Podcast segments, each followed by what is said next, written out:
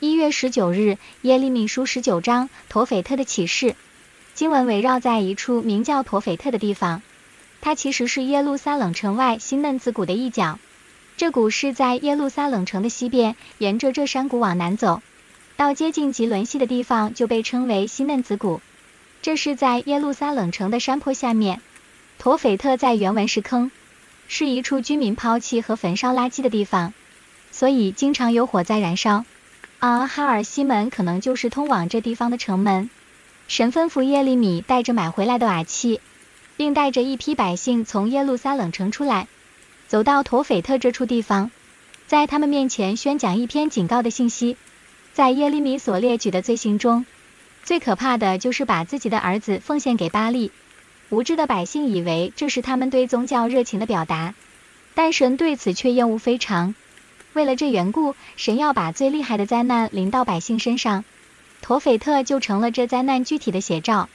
说了这番话，耶利米就要把瓦器在众人面前打碎，并解释这举动的意义。然后他要再回到圣殿中，宣告神所应许的审判已经成为事实，是无法更改的了。在那一刻，犹大人就已经站在神的审判之下。耶利米所做的是典型的先知宣讲方法。就是用行动配合话语，使信息更生动具体，更能深入人心，留下深刻的印象，借此唤醒人已沉睡的灵，好抓紧机会回头悔改。这种以行动来配合宣讲的做法是很有力的传讲方式。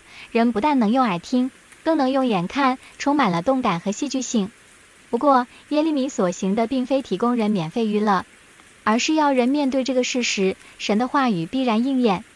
他绝不会空谈，因为他是信实的神。当先知把手中的瓦器在人面前砸碎时，神的话语随即释放出来，它就一直存留在历史中，直到成为事实为止。人对神的话语不能单是听听而已，因为它与人的生命是息息相关的。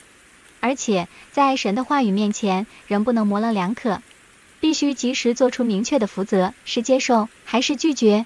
是降服，还是继续硬着心肠？如果你是当时站着听耶利米宣讲的人，你会如何反应呢？